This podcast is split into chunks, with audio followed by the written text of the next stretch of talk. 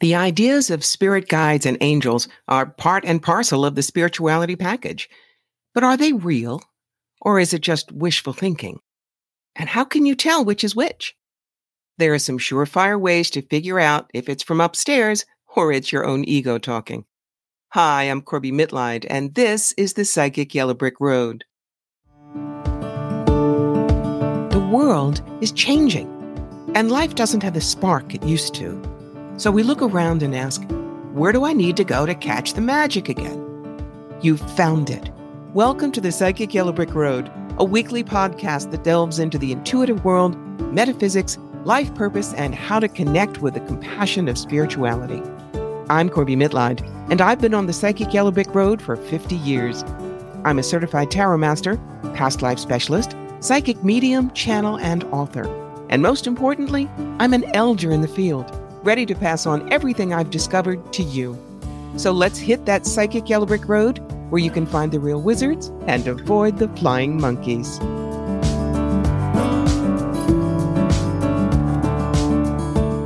Are spirit guides real? Or am I making them up? Got another one of those queries this week that opens up a whole bunch of issues. I'm a spiritual seeker trying to understand myself. I've been regularly doing divination and meditation for years. Some years ago, while I was sitting in front of a big church in London, suddenly someone was telling me from inside myself, I am your spirit guide. It was a well known person. It was hard to believe, but I was very excited by the message. Over the last few years, this type of information came to me many times from the inside. Last time I asked, Are you my only spirit guide? The answer was, You have a total of five spirit guides, including me. I also hear from my guardian angels, but I've never seen them. I typically don't hear any voice outside of me, so my question to you is Am I making it up?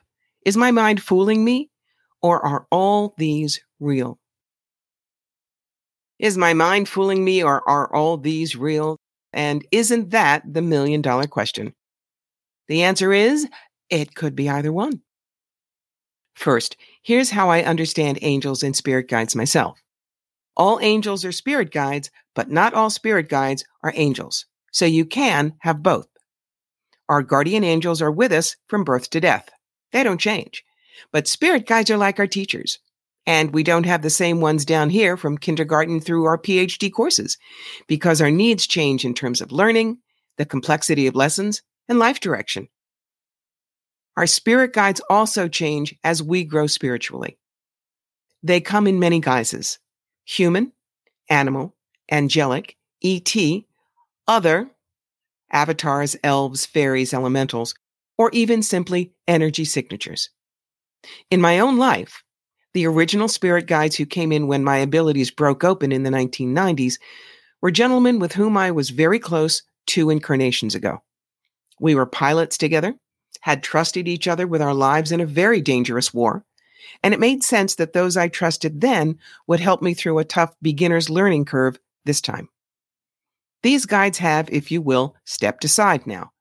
They remain as friends, and I still have contact with them on a comforting level, but my main teacher now is my personal angel. My late father is also a spirit guide of sorts when it comes to assisting folks with medical challenges. Dad was a terrific and incisive internist cardiologist, beloved by all his patients. So he's actually having a good time sticking with his former profession. One who came in more recently was a respected Arapaho chief in the late 19th century. Now, how did I know I really had these people? Generally, they give me information I could not have myself. Example at the time of the Arapaho chief contacting me, I knew virtually nothing about the Arapaho people, their history, or American history at that time and place. Everything this guide told me about himself was on target and verifiable, as were the reasons he chose to come to me at that time. My father uses medical terminology that I don't know and asks questions through me of my clients that I wouldn't know to ask. So in these cases, I trust that the connection is true. On the other hand, for these same reasons, I would urge caution if you believe you're getting someone like Princess Diana or Leonard Nimoy or Robin Williams as a spirit guide. These figures are too well known, too much in people's consciousness now, and in a great sense, too much in people's fantasy lives for you to be able to trust what you're getting. If the spirit guide said it was a famous person who was contemporary in any way, or someone you're a fan of, living or dead, I would say it's highly unlikely that they're contacting you. When you can't truly recognize an angel or a guide because you have no reference as to who they are, it's much harder to verify that they're real and benevolent in their contacts with you. That's why in the beginning, it's vital that you question what you get. Look for logic behind what you hear and keep detailed notes. What happens when you listen to what your guides say? What happens if you ignore their advice? Were they right? There are some very specific things, though, that a spirit guide or angel will not do. If you hear these kinds of things from that little voice in your head, put it on the do not use shelf because it's not a guide or an angel. It will never chastise you in a sharp or mean fashion, putting you down. It will never pump up your ego at the expense of someone else. It will never try to guilt you into doing something. It will never encourage you to do something that is illegal, immoral, harmful, or against your highest good something your gut knows is wrong or not in your best interests. If you get anything like that, it's your ego talking to you and not anyone outside you. Ignore it. If you want to get some concrete training, I highly recommend the book Opening to Channel by Sanaya Roman and Duane Packer. It's the book I used when I was first learning, and it's a great grounding source. And always keep a journal of your communications. It will be not only a learning tool, but a treasure trove of your spiritual growth in years to come. Spirit guides and angels are as real as we are. But just as you need to get to know someone before you turn them from a stranger to a friend, take some time to get to know these discarnate visitors before you take them into your confidence. I've been guiding friends and clients since 1973.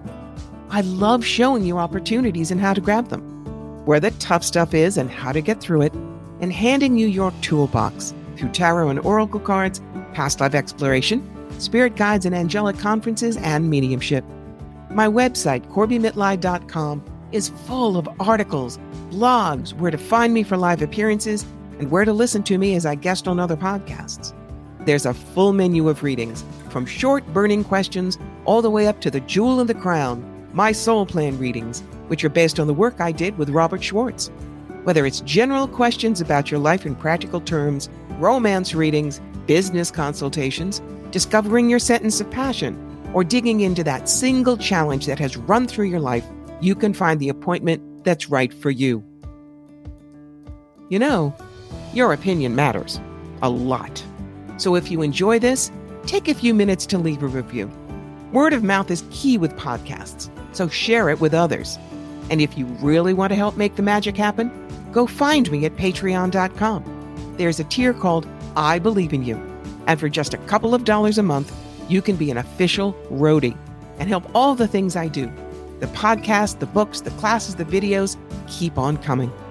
This has been Corbie Mitleid. And until next time, keep those ruby slippers polished, and I'll meet you on the psychic yellow brick road.